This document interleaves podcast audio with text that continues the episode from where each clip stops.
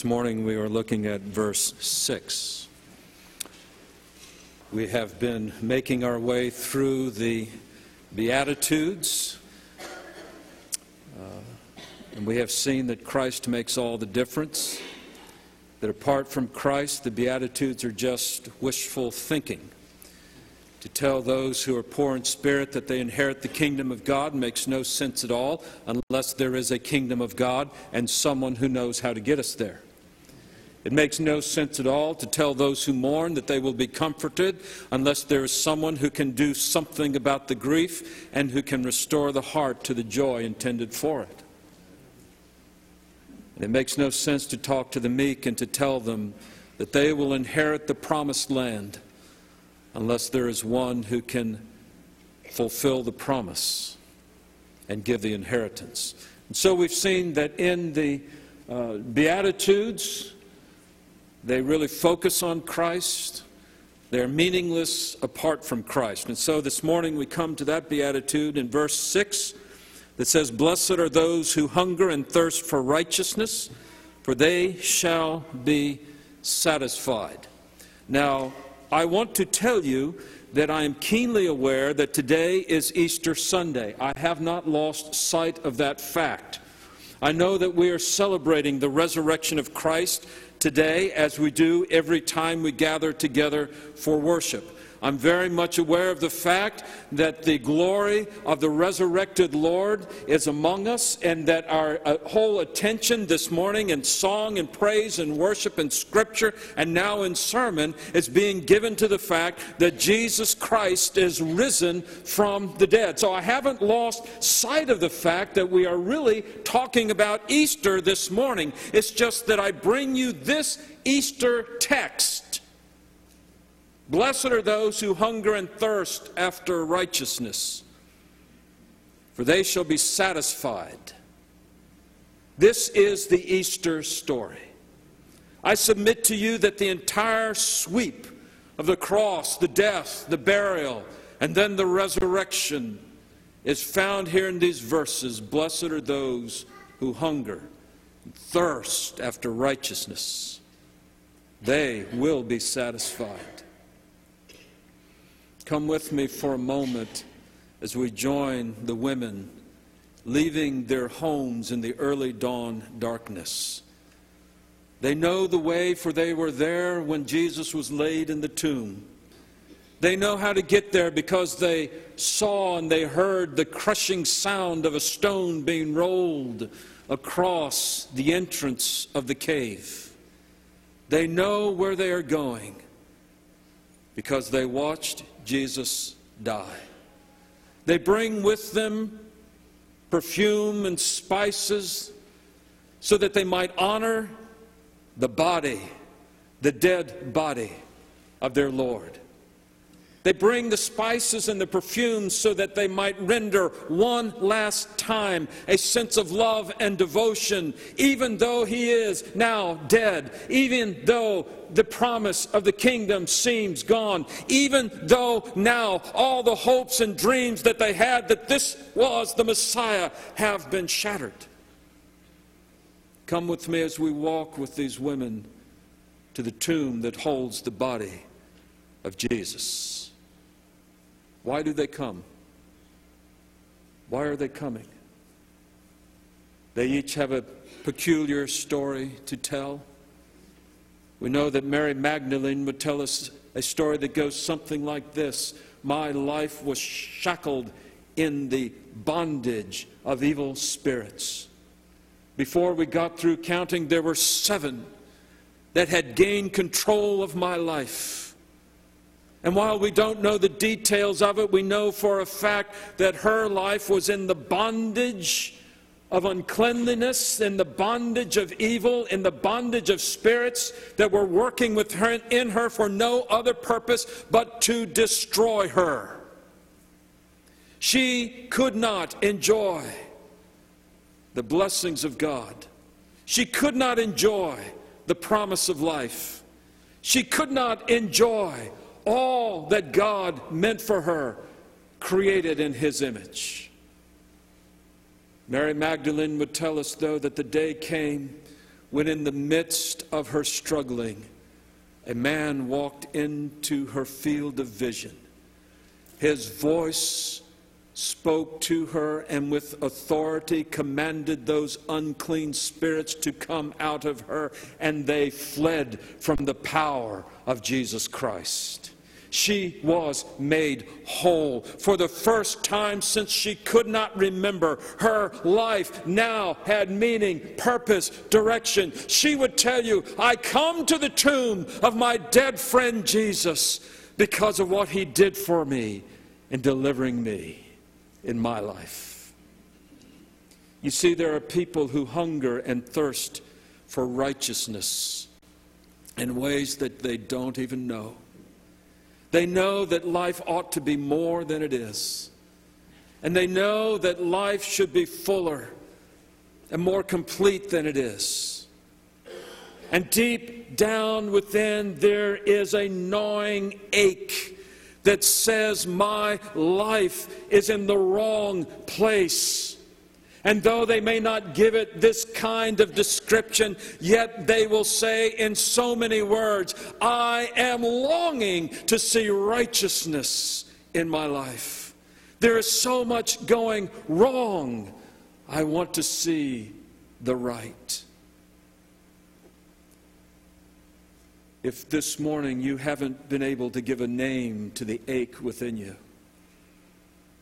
if this morning you have not been able to understand why it is that you have a hungering and a thirsting, you have a longing that life would be put right again, you are blessed. Your life is about to become beautiful. You are blessed because it is an evidence of the work of the Holy Spirit of God in your life that He has not allowed you to be content in the degradation of sin. He has not allowed you to be happy in the brokenness of willful rebellion. He has not allowed you to be satisfied and satiated with all the things of the world. But God has given to you a hunger and a thirsting for righteousness. How blessed you are because I tell tell you this morning, you will be satisfied when you come to Jesus Christ. Why did these women come? Because even before they knew him, there was a sense within their hearts that they needed him. And so, even as non believers, the grace of God was working in their lives. Why did they come? They were coming because they had witnessed so great an injustice. Jesus of Nazareth crucified. And oh, how it seemed as though the very righteousness of God had been put to death. He knew no sin. Why did they crucify him? Did they crucify him because he healed the sick? Because he clean, cleansed the leper? Did they crucify him because he brought light to the blind and music to the deaf? Did they crucify him because when in the midst of death he spoke of life? Why did they crucify him? Over his head, they had nailed a placard that said, This Jesus of Nazareth, King of the Jews, and they would not have a king. Jesus of Nazareth, King, and we will not have him as king. And so they took him who knew no sin, they crucified him, and we know that our sin was placed upon him. Oh, how they laughed and mocked at him. This Jesus, look at him now. This Jesus who spoke of the glory of God, look at him now. And the religious leaders congratulated themselves that they had come up with a viable solution to the problem of Jesus. They congratulated themselves that no more would they have to put up with this man who confronted them with their own hypocrisy. They congratulated themselves as they watched him die. But Jesus on the cross, as Paul tells us in Romans chapter 3, is the very righteousness of God. Jesus Christ is the very righteousness of the Father put on display for us, manifest for us, that we could see Him, that we could understand what the righteousness of God really means. But Jesus had been crucified, and now His body lay in the tomb. These women loved Him. And so, with the pain and the ache in their hearts, with a hungering for righteousness, they came to the tomb of the one who was the living bread. And thirsting for righteousness, they came to the tomb of the one who is the living water. They had known him in his earthly ministry, but now it seemed as though all that was no more. They came to the tomb, and perhaps as they walked and the sun just began to come up over the horizon, maybe they heard a rumbling. It was a sound that they had heard before, and they had to think about it, but then they remembered they had heard that exact same sound when they had rolled the stone before the cave entrance where Jesus was buried. They had heard that rumbling before, and so now they hear that faint rumbling again, and they don't quite understand what it is, but it jogs their mind and their thinking, and they turn to one another another, Who will roll the stone away? Because we know that once death has sealed the tomb, life is no more. And once death has sealed the grave, there is no more. And they came with no better hope than this simply to anoint the body of the righteousness of God. They came around the corner and they couldn't believe what they saw. They didn't say anything to one another, but looking, they realized that the stone was rolled away that the entrance was open for them. Their first response was, Yes, now we can honor the body of our Lord who was crucified. They went into the tomb prepared to do that last act of honor, but they could not find the body. They looked to the right, they looked to the left, they went deeper into the tomb. They did not find the body of Christ. Suddenly, two men appeared to them in dazzling white apparel. They, these women, like you and I would have, they fell to their knees. They looked to the ground, and the men said, Wait a minute, why are you looking for the living among the dead? Folks, why have you spent your life hungering and thirsting after righteousness among the dead?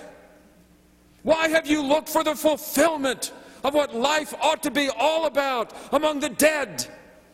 Why have you listened to the culture? Why have you listened to society? Why have you listened to humanistic philosophy? Why have you listened to the purveyors of lust? Why have you listened to those who told you that things and stuff could somehow substitute for the very presence of God in your heart? Why have you looked for the righteousness of God among the dead? He's not here. Look. Over there is where they laid him. He's not here. He is risen. And suddenly the entire universe turned upside down. Suddenly, a universe where death was the last word was now defeated. Suddenly, a universe where the grave put an end to all hope was defeated suddenly a universe in which, at best, you could hope for a happy, minuscule span of time in which to be happy, suddenly that universe was turned upside down, and suddenly eternity was real. Eternity loomed large. The eternal nature of the glory of God, the eternal righteousness of God suddenly blossomed forth. Why? Because He's not here, He is risen. They didn't know what to make of it. You don't either. And so they went out of the tomb and some of the women ran to tell the, the disciples that he was risen. They didn't understand it either. Peter and John, they had a race to see who could get there first. John got there first, peeked inside the door, but then Peter, who was maybe a little bit impetuous, kept going right on in, came to a halt, looked around, saw only the grave clothes, and understood what had happened, and he believed. Oh, they went back to the room to tell others. But Mary lingered. She lingered still because it was too good to be true. She lingered still because her heart was still hungry and her soul was still thirsting for the righteousness of God in Jesus Christ. And as she was hungering and thirsting, she saw a man. Her eyes dimmed with tears, she didn't recognize him until he spoke her name, Mary, and her life changed. Oh, blessed are those who hunger and thirst after the righteousness of God in Christ Jesus. For when he speaks your name, you will be satisfied. You will be filled up to overflowing. You will be satiated with the righteousness of God in Christ Jesus our Lord. For those of us who know Him, we yet long for Him. And there's a kind of ache inside of us whenever we see Him mocked again. There's a pain deep within us when we see him ridiculed again. There's a deep agony within the heart of the believer who loves Jesus. When they see him beaten down, laughed at, despised, and rejected again, until there is a deep hunger and thirsting that the righteousness of God would be revealed. But the cross is empty, and the tomb also is empty. This Jesus that they laid in the tomb is the same Jesus who came out of the tomb. This is the same Jesus who ascended into heaven. This is the same Jesus who now sits at the right hand of God the Father Almighty. This is the same Jesus who is coming again to judge the quick and the dead. And when this Jesus comes, every eye will see him, even those who pierced him. And seeing him at the name of Jesus, every knee will bow and every tongue confess that Jesus Christ is Lord to the glory of God the Father. And then those of us who have hungered and thirsted for the revelation of the righteousness of God God in Christ Jesus will be satiated, satisfied, and filled up by the righteousness of God. And now the power of the resurrection declares that we are the children of God. The power of the Holy Spirit that raised Jesus from the dead declared him to be the Son of God and now bears with, witness with our spirit that we are the children of God and moves our spirit to cry out, Abba, Father. These women came because they believed in Jesus and they were satisfied. So when you are discouraged, and you think it's all lost, just remember this He is risen. And when voices of evil and the rantings of wickedness and the clamorings of injustice threaten your life to tear you apart, just whisper to yourself, He is risen. And when the crowd would tempt you to join you in their sin, when the crowd would tell you that sin is somehow better for you, when the crowd tells you that this sin is actually fulfilling, when the crowd tells you that the greatest need in your life is to have this sin in your heart, when the crowd entices you to sin, stand before the crowd, though none stand with you, and simply tell them, He is risen. He is risen and in the valley of darkness, in the valley of deep darkness where death reigns supreme, in the valley of darkness where depression seems to be a monstrous weight you cannot shake, in the valley of deep darkness, cry out, He is risen. And, and when by the grace of God you ascend into the bright sunshine of the plains of joy, then sing out with all your heart, He is risen. He is risen Oh, should we be dragged into the courts? Should they call upon us to give an apology, a defense of the hope that is within us? When they should ask us why we should live and not die? When the courts should accuse us of being followers with Jesus? Let this be our only defense. Let this be the only summation we have before judge and jury. This is our only plea that He is risen. He is risen. Oh, mothers, whisper in the ears of your babies. The first time you hold him, he is risen. Whisper every day in the ear of your child, he is risen. There is no other message that will bring your child to the throne of the grace of the Heavenly Father. But this whisper in the ear of your baby, He is risen.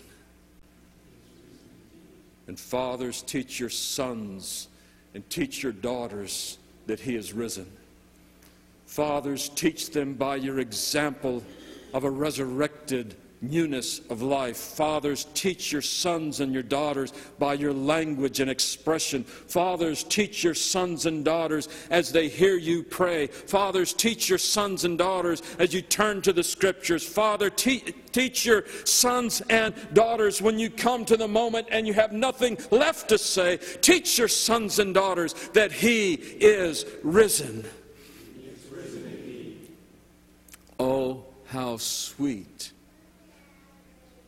when your child echoes back, Daddy, Mommy, He is risen indeed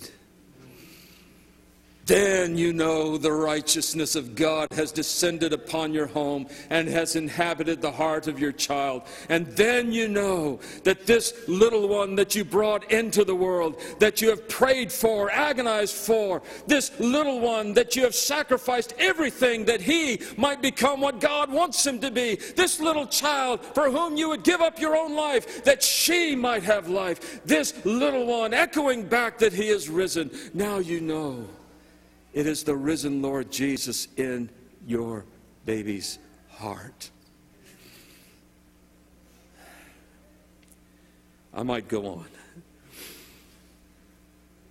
But because Jesus is risen, when you have a hungering and a thirsting for righteousness in the life of your child, because Jesus is risen, you will be satisfied. This is the hunger that we have as believers in Jesus Christ. This is the desire that we have because we know Him, though we have not seen Him, and we love Him even unto death. Do you see now why this beatitude is the story of Easter? To hunger and thirst after righteousness is to hunger and thirst after Christ. To hunger and thirst after justice in the world is really to hunger that Christ would be honored in the world. To hunger and thirst after, after um, the um, bringing about of justice and fairness in the world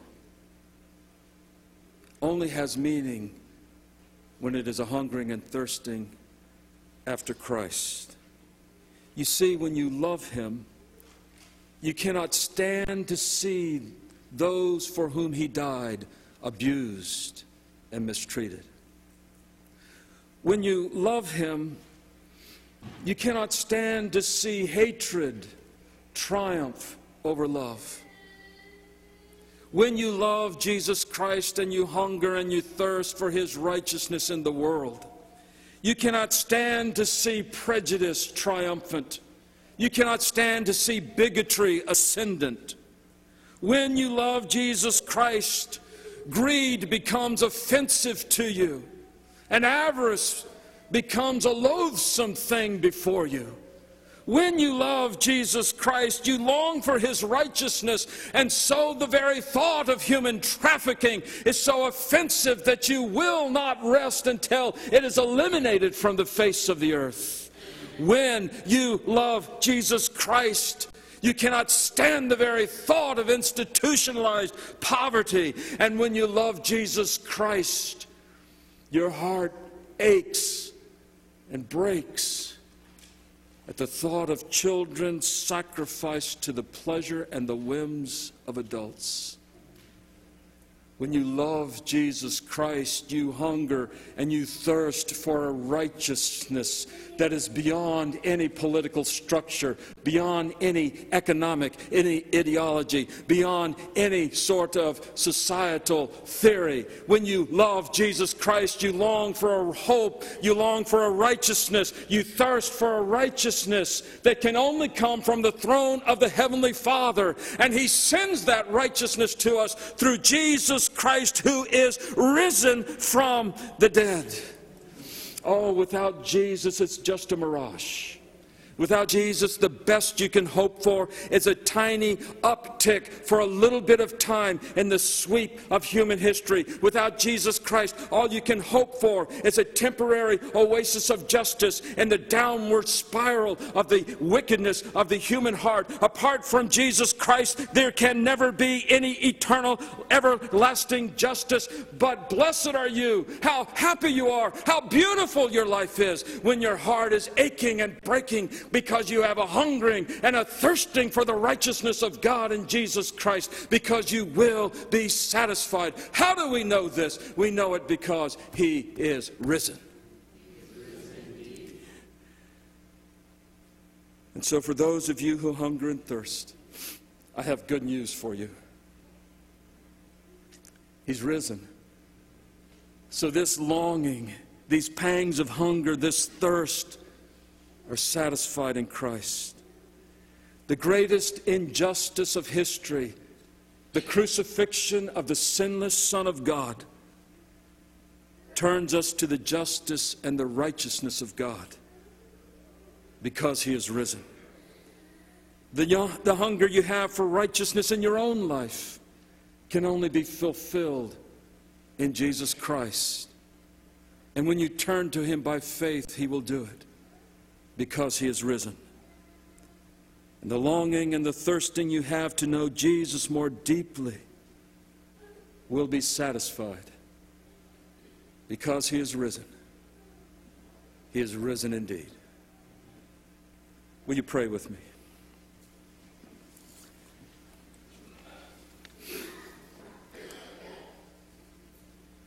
Father, we take it as a sign of your grace toward us that we experience a hunger and a thirst for righteousness. When our hearts long to see justice, we know it is only because you have put within us this desire. Thank you whenever we have had even the smallest inclination toward the right. And thank you for the conviction of our hearts in our own wrongful and sinful injustice toward you and toward others. Give us now the faith to turn to you alone that our lives would be satisfied in Christ Jesus. For we praise you especially today for the glory of his resurrection and the promise of our own. And we praise you for the certainty that your will for righteousness in the earth will be done because Jesus is written, is risen. And in his glorious name I pray. Amen.